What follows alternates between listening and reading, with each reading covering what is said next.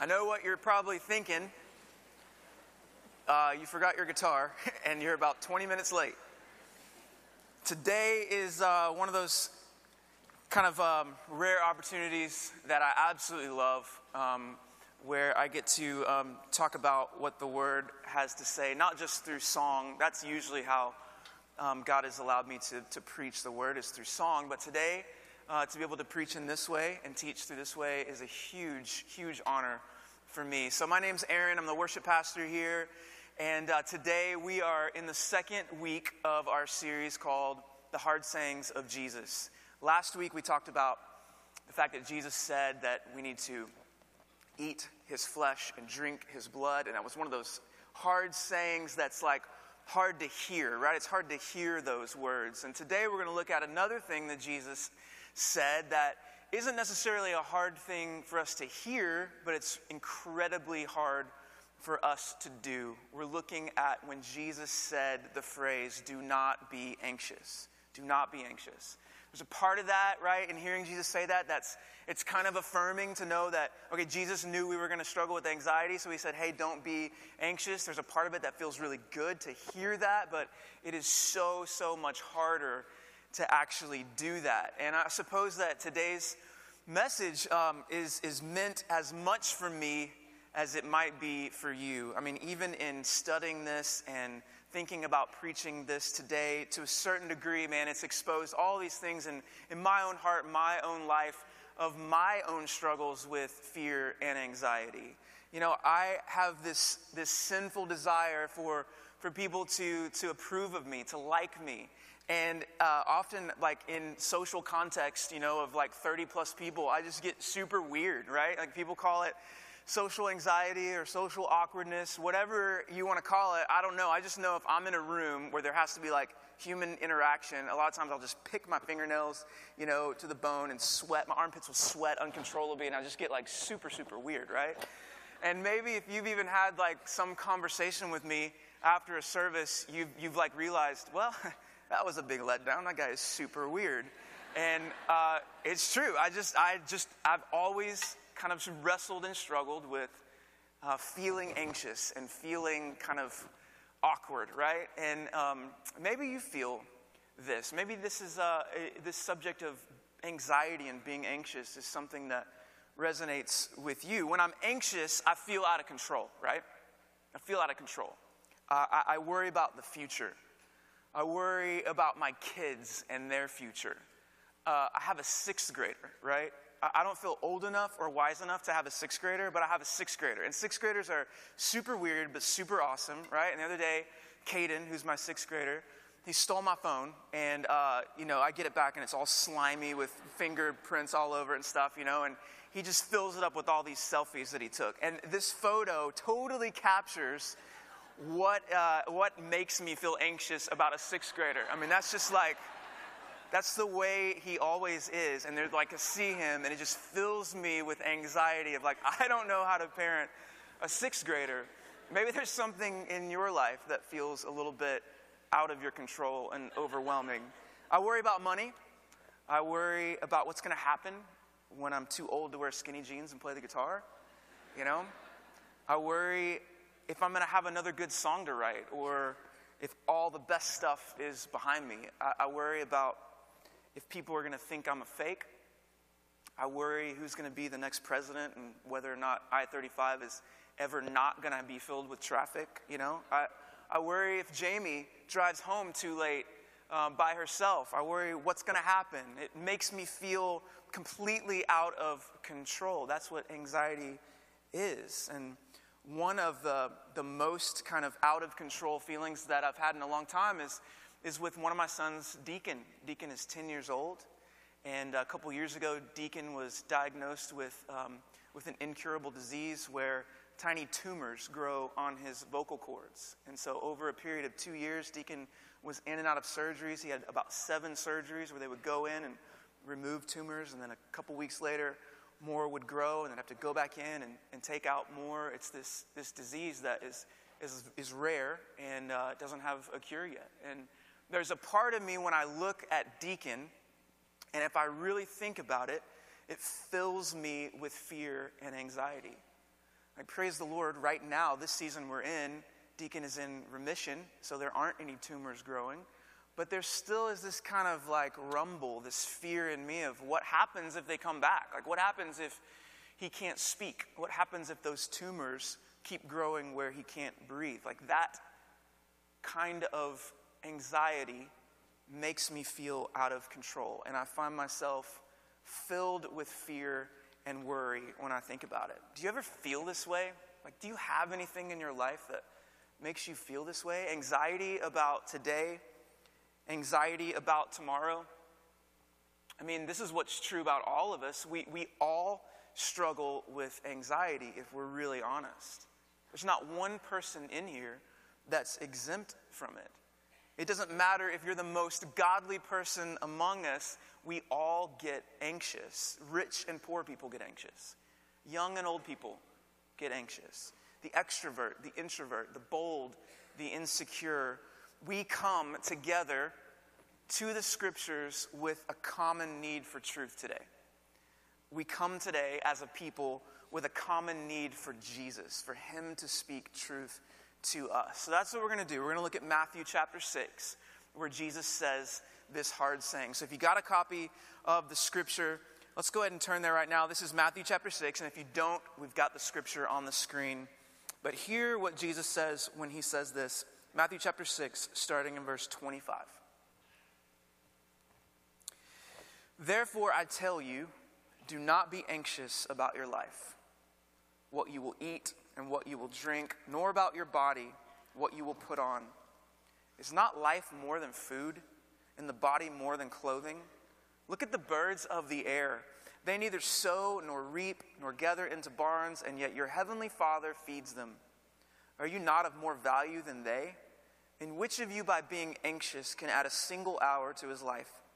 And why are you anxious about clothing? Consider the lilies of the field, how they grow. They neither toil nor spin. Yet I tell you, even Solomon in all of his glory was not arrayed like one of these. But if God so clothes the grass of the field, which today is alive and tomorrow is thrown into the oven, will he not much more clothe you, O you of little faith? Therefore, do not be anxious, saying, What shall we eat? What shall we drink? What shall we wear? For the Gentiles seek after all these things, and your heavenly Father knows that you need them all. But seek first the kingdom of God and his righteousness, and all these things will be added to you. Therefore, do not be anxious about tomorrow, for tomorrow will be anxious for itself. Sufficient for the day is its own trouble.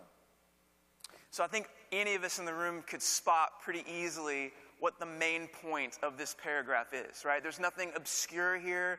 There's no like hidden meaning here. It's pretty clear at the end of the day when we read this and when we walk out of this room today, what I hope is kind of ringing in all of our ears is this main point. Jesus does not want me to be anxious. He does not want us to be anxious. I mean, think about how many times in that one passage Jesus says, Do not be anxious. Verse 25, he says, Do not be anxious about your life. Verse 31, do not be anxious, saying, What shall we eat? Or what shall we drink? Or what shall we wear? Verse 34, do not be anxious about tomorrow. Later in the Gospel of Matthew, Jesus is sitting with his disciples and they're about to go out, right, and preach the gospel. And Jesus says, Hey guys, do not be anxious about what you're going to say or how you're going to say it. I'm going to tell you how to do it. And then, even later in the scriptures, in Philippians 4 6, Paul says, Do not be anxious about anything in your life. So the Bible implicitly commands us do not be anxious, no matter what. Not about food, not about clothing, not about what to say, not about tomorrow, not about today, not about life. Do not be anxious about anything, right? So, the question I think for us to start with is what in the world do we do with this command that seems so counterculture and counterintuitive? What do we do with this command to not sin by being anxious? Let's start with this. What is anxiety? Like, what is anxiety? If you think about it, anxiety is something incredibly hard to describe, but almost impossible to define, right? The word anxious here in the original language, which is Greek, the original word for anxious was, was like being torn into pieces. So essentially, Jesus is saying, don't be torn into pieces about your life. You felt it, right? Some days, anxiety feels like it's this dark cloud that's kind of hanging above you. It never seems to go away, no matter how hard you try to run away from it. It seems to block all the light of truth, and so all you see is this kind of gray and mushy cloud above you, and it casts all these oppressive shadows on, on every single part of your day. Maybe for you, anxiety feels like, like a scary film score. It's just constantly underneath every single part of your day and never seems to go away. And at any point, any corner you're going to turn around, right? You're nervous and you're on alert because you don't know what's coming. Maybe for you, it's like a constant gnawing of the soul, a feeling like things aren't in order. And at any moment, at any place, this fragile thread that your life is hanging by is going to break, and everything that makes you you, right, is going to come crashing to the ground. For me, anxiety, it feels, it kind of looks like this. It looks like this big, wide open, barren desert. Nothing but mounds of sand, nothing but bright, scorching sun, no shade, no water, no people, just this like barrenness, this, this place of loneliness and, and nothing that seems to be a sort of solution. I've never in my life driven a car through a desert, but one of my biggest fears in life is running out of gas in the middle of the desert, right? I just I can't think of anything more terrible than running out of gas in the middle of a desert. It's that feeling of like I don't know how I'm going to get out of this. That's what anxiety feels like to me. Sometimes our anxiety is based on a specific thing, right? So you say, I'm anxious because I don't know what my job is going to be after college, right? Very specific. But then other times, most of the time, for some, most of us in the room, anxiety is just something that's always there. Not, not dependent on one particular situation, but just kind of always there, always haunting you. In this room today, there are very real conditions that make extreme anxiety and panic attacks and depression a daily, real life problem for many of you. And I want to just say this before we move on today. As Christians, right, as Christians, we have this tendency to reduce everything to just the spiritual.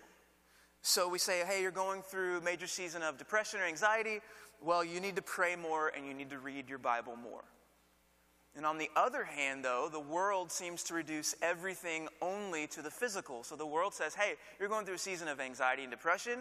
Well, all you need to do is take these pills. And what I want us to hear today is that anxiety and depression is always a spiritual issue, but it might not always just be a spiritual issue.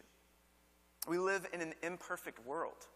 We live in a broken, messed up, fallen world. Chemicals that should be in balance aren't always in balance. So there are rare times when some of us may need to receive God's common grace of medicine.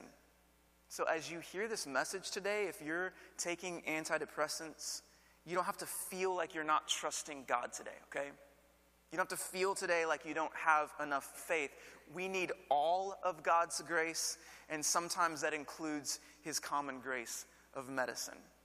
So, regardless of where you're at in your unique experience of anxiety, there are both spiritual and physical ways of caring for the soul. And God intends for every single one of us in this room to be in the war, fighting against anxiety. As a church, I just want to say this as a church, we want to help, right? Austin Stone Counseling Center is a tremendous resource.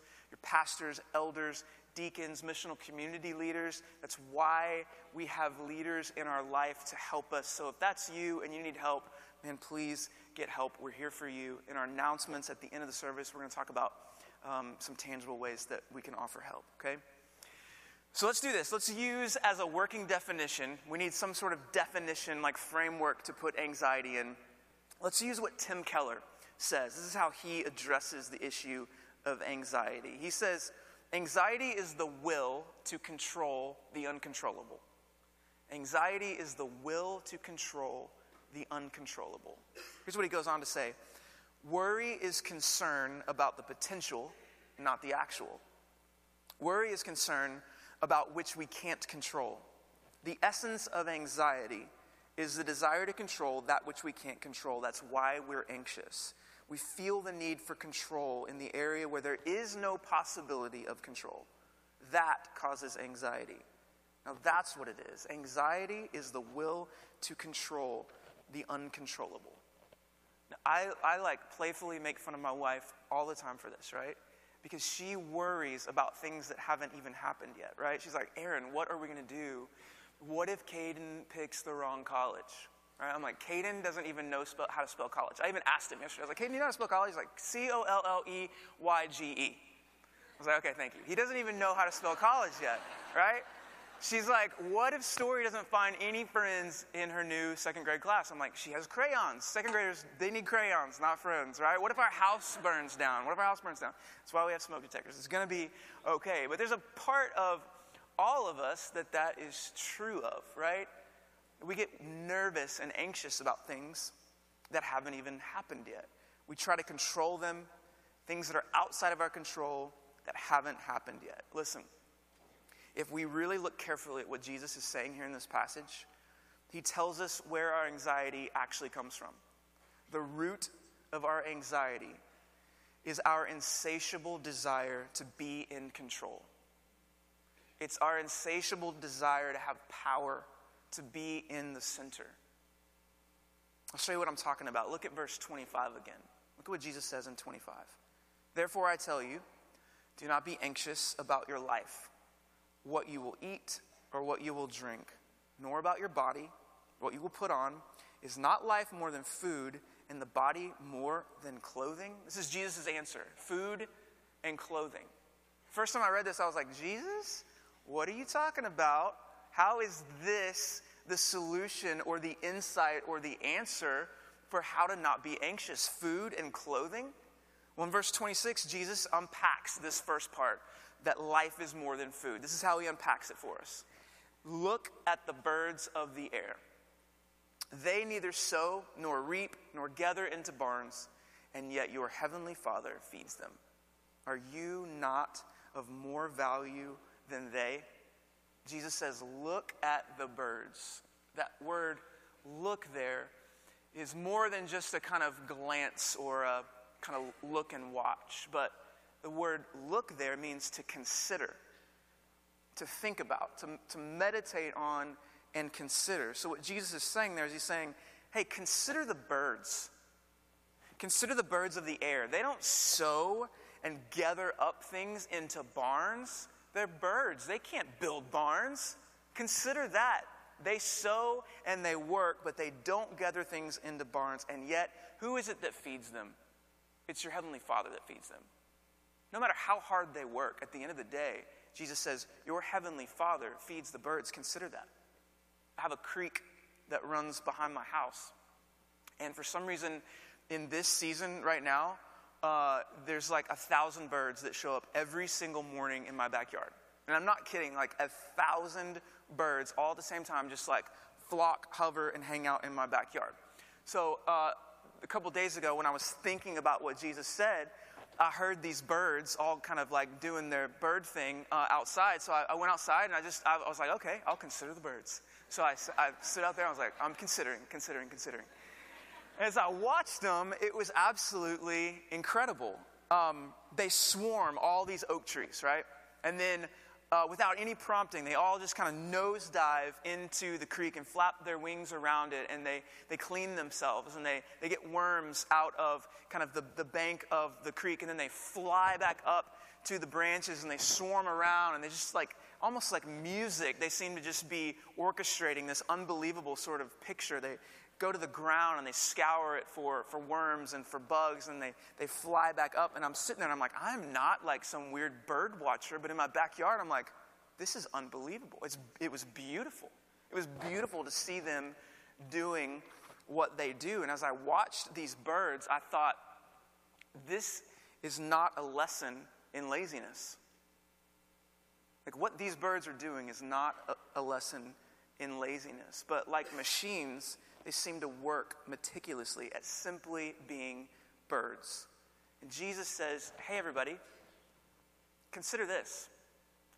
No matter how hard they work, it's God who feeds them. It's God who feeds the birds. Even though they work and they soar and they dive, at the end of the day, God is their provider.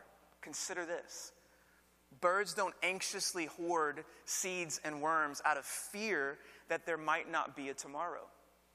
No, they go about their business without any doubt in their tiny bird brain, right, that tomorrow morning the sun is going to come up and the Creator is still the Creator and their provider is still the provider. God is in control. Then Jesus, he, he beautifully says this. He looks at them and he says, So as you've been considering that, are you not of more value than they are? God provides everything for birds, so you're way more valuable. Don't you think He's also going to provide everything for you? Since you are more valuable than a bird, child of God, hear this. Consider this truth God will be your provider also. The first way of addressing anxiety in our life is by saying this God, you are so good that you would be my provider.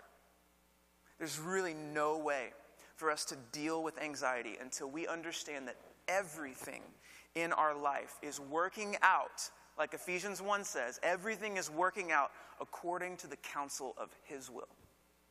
There's no way to trust God fully, right? To be your provider until you understand that Romans 8 says, because all things work together for good to them that love God.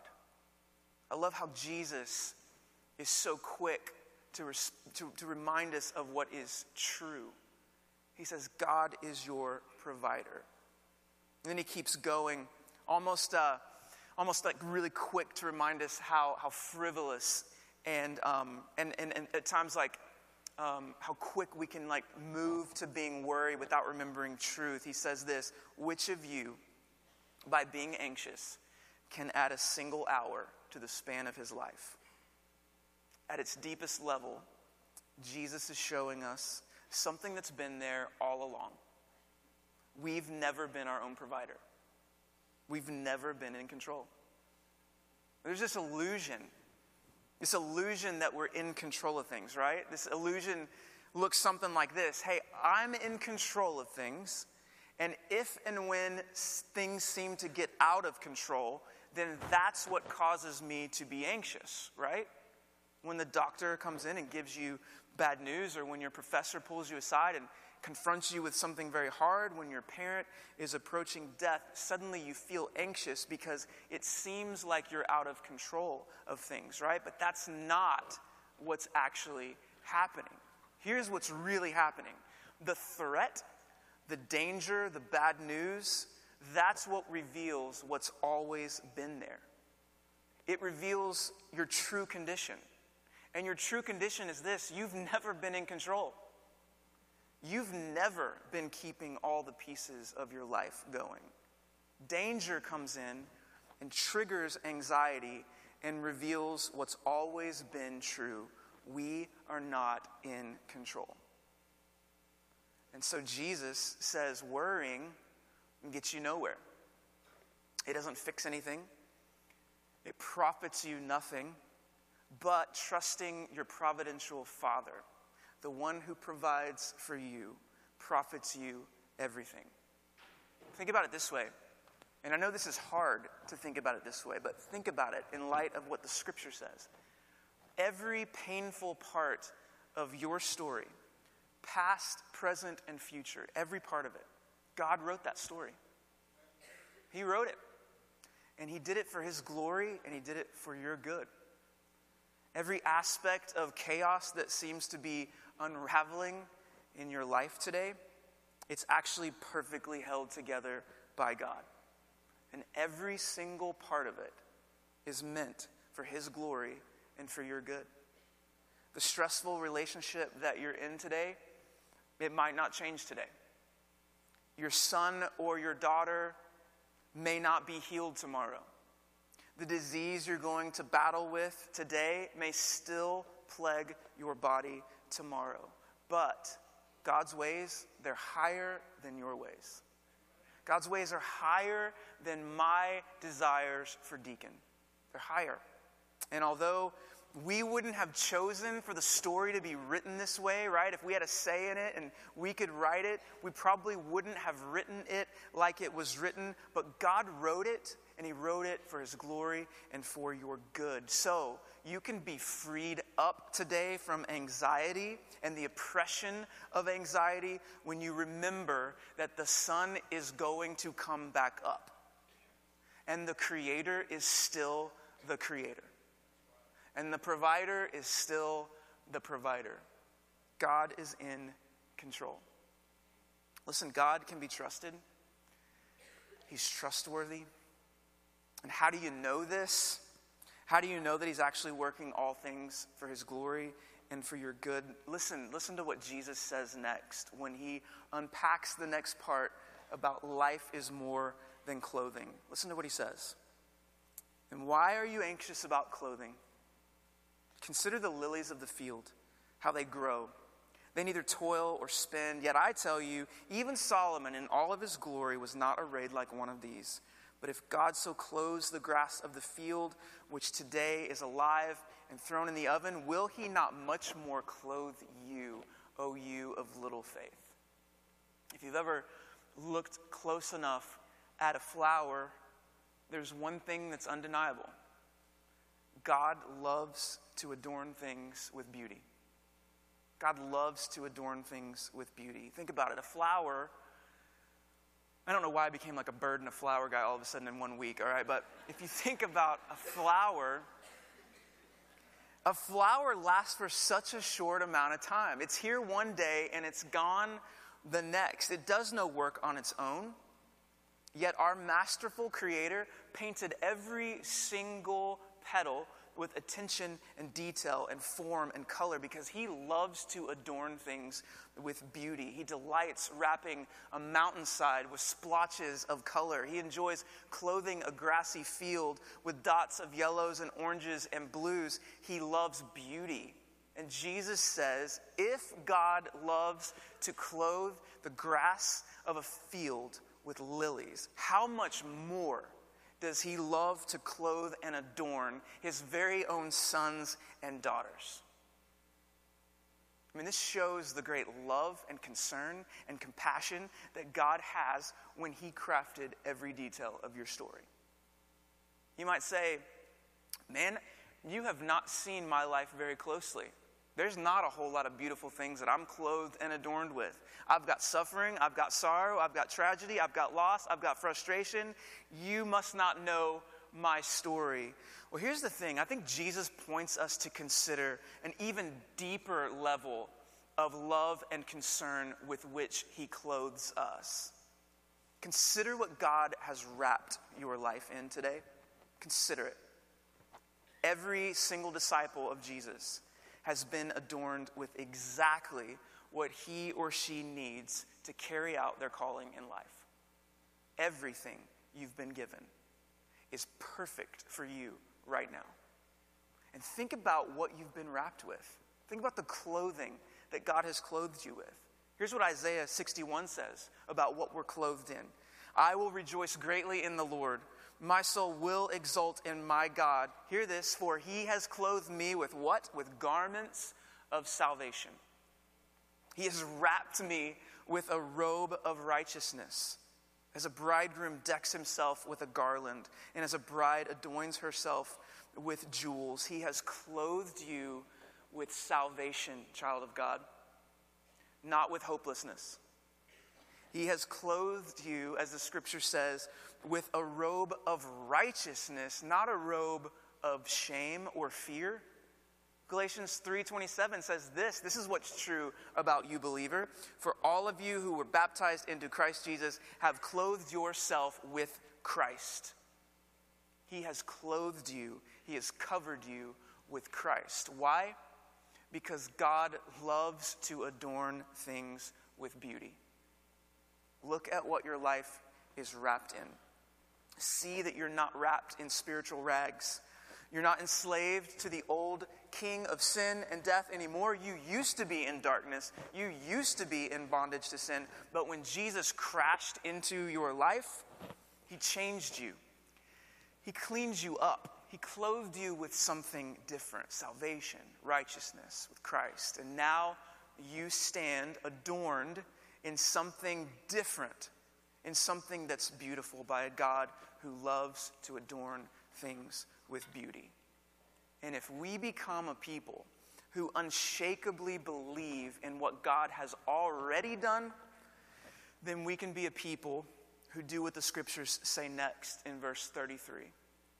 Jesus says, Seek first the kingdom of God and his righteousness, and all of these things will be added to you. When you're tempted to see everything that you lack in your life, hey, shift your eyes see the kingdom of God? Like when you're tempted to see all the problems in your family, shift your eyes and see first the kingdom of God. When you're tempted to believe some lie that, that you're alone, that your life isn't valuable or worth living, shift your eyes and see the kingdom of God. When you're tempted to believe that God is not right smack dab in the middle of all of your suffering and all of your sorrow and all of your loss. Shift your eyes and see first the kingdom of God. Jesus never promised to take any of it away, but he does promise to be right in the middle of it with you, feeding and clothing providing for, adorning, working, toiling for you because you're His and you have more value and beauty than a bird or a flower. So, how do we do this, right? If that's true, how do we do this? How do we flee? How do we war against anxiety? Well, here's the deal we're not the only people on the planet um, to ask that question today, right? I mean, this is a question that people have been asking for a really, really long time. So I got curious and went onto Amazon and I just searched for books about uh, self help books for fighting anxiety. And I was blown away at how many books there are with this topic, right? There are almost 65,000 books about fighting anxiety. I mean, we all want to know the answer, right? How do we fight against being anxious? Time magazine last year said that the most prevailing condition of the human heart and the human mind is the struggle against anxiety and depression. We all want to know how to fix it.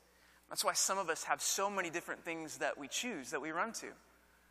You choose shutting down, keeping quiet, being alone. Maybe you choose the abuse of alcohol to numb this feeling of being anxious or being worried. Our common solutions look a lot like this Hey, man, you need to stop thinking about your problems. Hey, you need a vacation. What you really need is to get a massage. You need to read this book, and here's some relaxation techniques. That's, that's what you need. That's our solutions. And hear me, there's a part of some of those things that can help. I love running Town Lake, right? If I get like, if I get super anxious and worried, I, I need to just go run, right? There's some things that help in that. But at the end of the day, running is not going to fix any of my problems. The only thing that's going to really bring soothing balm to our issue of anxiety is what the scripture talks about in a posture. See, the world offers techniques. Here's something you should do. But the scripture doesn't offer any techniques. The scripture instead offers a posture. Think about this the, the posture of, um, of pride leads to wanting to control things, right? So, so since control comes from pride, we must have a posture that's opposite of a prideful, boastful posture. We need a posture of humility, a posture of submission. One of my favorite books in all the Bible is the book of Psalms.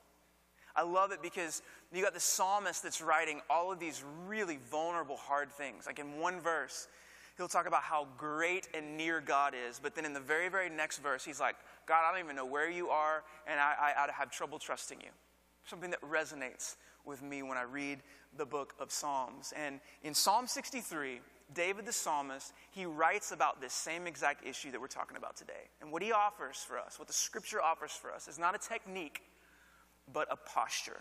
So if you would, turn to Psalm 63 and let's look at this, this tremendous insight to posture. Psalm 63, verse 1 says this O God, you are my God. Earnestly I seek you. My soul thirsts for you. My flesh faints for you, as in a dry and a weary land where there is no water. Think about that posture that's already there. Can you hear him crying out? He thirsts.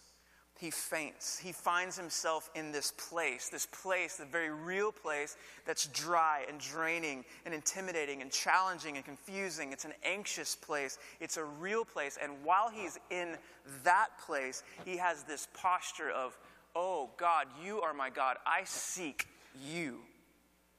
Like some of you in the room today, you are thirsting. Like you're fainting. You feel like you are at the end of your rope. You feel like you're in a dry and draining and intimidating and challenging, confusion, anxious place, but you're, you're not seeking Him yet. You haven't turned your eyes to Him, and you're not crying out to Him yet. David's first posture was one of crying out to God. And then he goes on in verse 2 and he says, So I have looked upon you in the sanctuary, beholding your power and your glory. God, I'm in a really dry spot here, but I remember that I've seen you, and I remember that you have the power. Like David's reminding himself, hey, God has all the power. All of David's illusions about his own power, those illusions are gone. And he's saying, what's been true forever, God, is that you have the power and you have the glory. God, you are in control.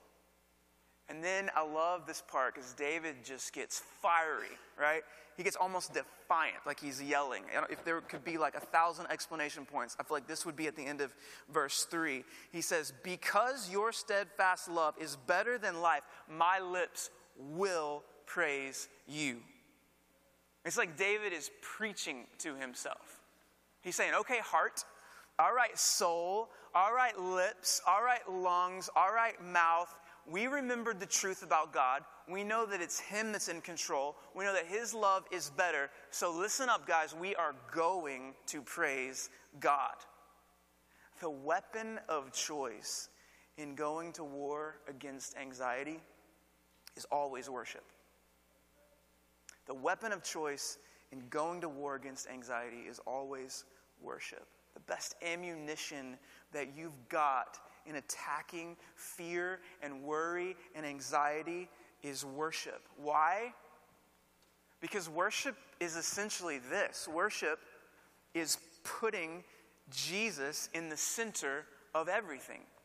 That's what worship is. Worship is putting God in the center of everything. And when you put anything other than God in the center, you're worshiping the wrong thing. Listen, seeking first the kingdom of God is a worship issue.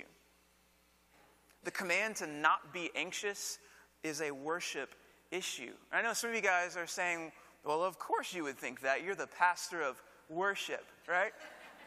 But this is not like what a worship pastor thinks. This is what the Bible says. This is what the Bible commands us to do to set our eyes and to set our hope, to fix it on Christ, to put Him back in the center. Some of you guys feel like the weight of the whole world is on your shoulders today. And you're asking, what's the solution for dealing with this weight of the world that's on my shoulders? Listen, if you feel that way today, if you feel like the weight of the world is on your shoulders, it's a good indication that you are in the center of your world. And that somehow you've confused yourself with thinking that you can do your best to hold everything up. You were not meant to carry the weight of the world on your shoulders. Jesus already did that. Jesus literally took the weight of sin and death and shame and he put it upon his shoulders so you and I would never have to bear that burden. That's why 1 Peter 5 says, Cast all your anxieties on him. Throw all your anxieties on him. Why? Because he's Jesus and he's got it. But he doesn't buckle or bend beneath the weight of it, so you can trust him. Throw your anxieties on him. And worship puts Jesus back in the center of it all, right where he belongs. Listen to verse 4. So I will bless you as long as I live. In your name, I will lift up my hands. Worship is this expression of humility and submission with joy, the opposite of anxiety and worry, right? The proper posture of a child of God who's going to war against anxiety is a posture of worship. But some of you say, well, man, singing ain't really my deal. This whole worship thing, that's cool and all, but it's just not really like for me. It's not my thing. Like lifting hands, uh, not, not, not my deal. I'll just say this. There are moments of both victory and desperation. If you're a human being with a beating heart, there's moments of victory and desperation where all you can do is lift your hands and cry out. Every human being on the planet knows that. Haven't you been to an awesome, like an awesome game, right? And something incredible happens. And what does every single person in all of the stands, what do they immediately do when something awesome happens? That's right. My 10 year olds, they play soccer and they play football. And no 10 year old's great okay? It's just not like no 10 year old is great at sports. But I'm telling you, Deacon will do something that I think is amazing, right? And everybody else knows it's awesome too. But Deacon does something like that, and I don't care if there's one person there to see it. I'm like, that is my boy. That's right, victory. The whole world knows that when you have a victorious sort of moment, you can't help but put your hands in the air. You know, when we were singing just a second ago, when we were singing Always, My God Will Come Through, there's a part of all of us that was like, That's right. That's my God, and He will come through. Every human being on the planet knows that that's a natural response.